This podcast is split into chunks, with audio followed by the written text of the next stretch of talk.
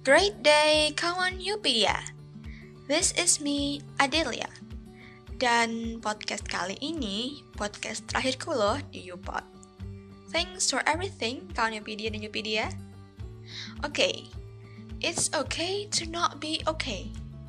Yap, drama yang terkenal dan bagus, tetapi kita tidak mau bahas itu nih kali ini. Melainkan soal judulnya, yakni kalau kamu merasa sedih atau not okay, itu completely fine.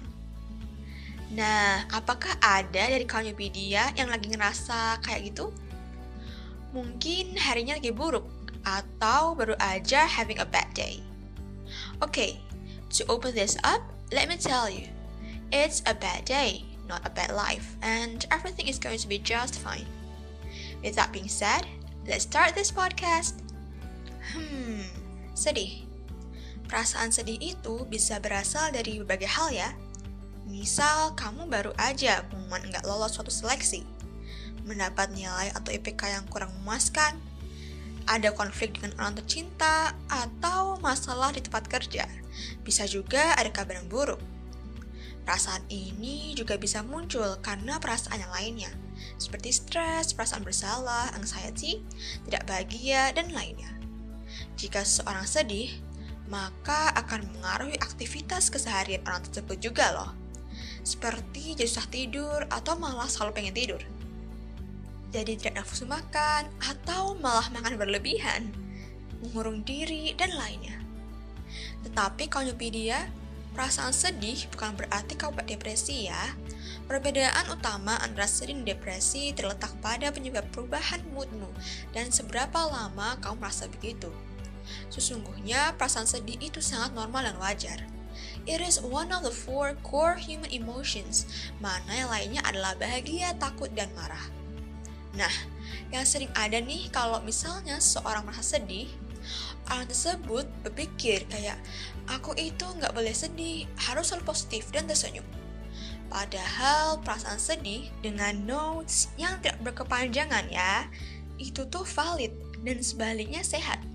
Karena dapat mengingatkan kita bagaimana cara untuk memperlakukan diri kita sendiri dan bagaimana kita ingin diperlakukan oleh orang lain. Sebagai seorang manusia, Berbagai jenis emosi ini termasuk sedih itu diperlukan. Karena dengan semua itu kita jadi tahu gimana sih cara merespon atau menanggapi kebutuhan kita sendiri maupun orang lain. Kita juga bisa release our emotions dan tidak memendamnya. Kita kan juga tidak harus selalu tetap lepas setiap saat kan? Oke, tetapi gimana sih cara recover dari perasaan sedih? Tips yang pertama nih, Jujurlah pada dirimu sendiri dan orang di sekitarmu. Perbolehkan dirimu untuk menjadi sedih karena it's okay to be sad sometimes. Dan open up more to yourself and other people you trust. Tips kedua, percayalah kalau semuanya akan membaik. Kamu harus percaya kalau perasaan sedihmu akan menghilang seiring waktu dan dengan usaha. Tips yang ketiga, Lakukan kegiatan yang kamu sukai dan bagus untukmu, seperti mendengarkan musik, jalan-jalan, nonton film, atau bincang dengan teman. Healing time nih. Tips yang terakhir, kamu juga bisa melepaskan perasaan sedihmu dengan menulis buku diary nih, atau mungkin menulis puisi hingga lagu. Curahkan isi hatimu. It's time to show your creative side. Nah, ini kan kalau misalnya kamu yang sedih.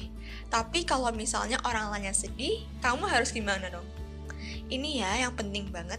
Karena sebagai seseorang yang baik dan suportif nih, kita harus banget paham cara menangani orang yang sedang sedih. Langkah yang pertama, tanyakan kepada orang tersebut apakah mereka baik-baik saja. This question might be very simple, tetapi bisa impactful dan menunjukkan kok kamu itu peduli. Langkah berikutnya yaitu mendengarkan curhatan mereka tanpa menghakimi atau mengkritik. Be a good listener. Kayak episode Upot sebelumnya ya. Langkah selanjutnya, tanya dulu nih kepada mereka, mau diberi saran atau hanya didengarkan aja. Terus ikuti choice mereka. Yang terakhir, yakinkan kepada mereka kalau perasaan sedih itu valid dan kamu pasti bisa mengatasinya.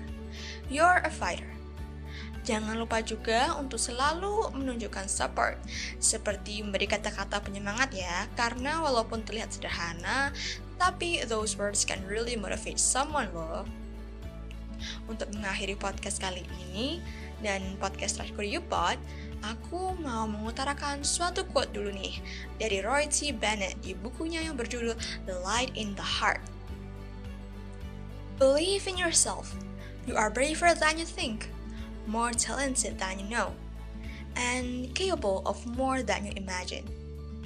Terima kasih sekali lagi Koniopedia untuk perjalanan podcast untuk dua setengah bulan lamanya. Wow. I hope only good things come to you all. It has been Adelia. Goodbye and thank you.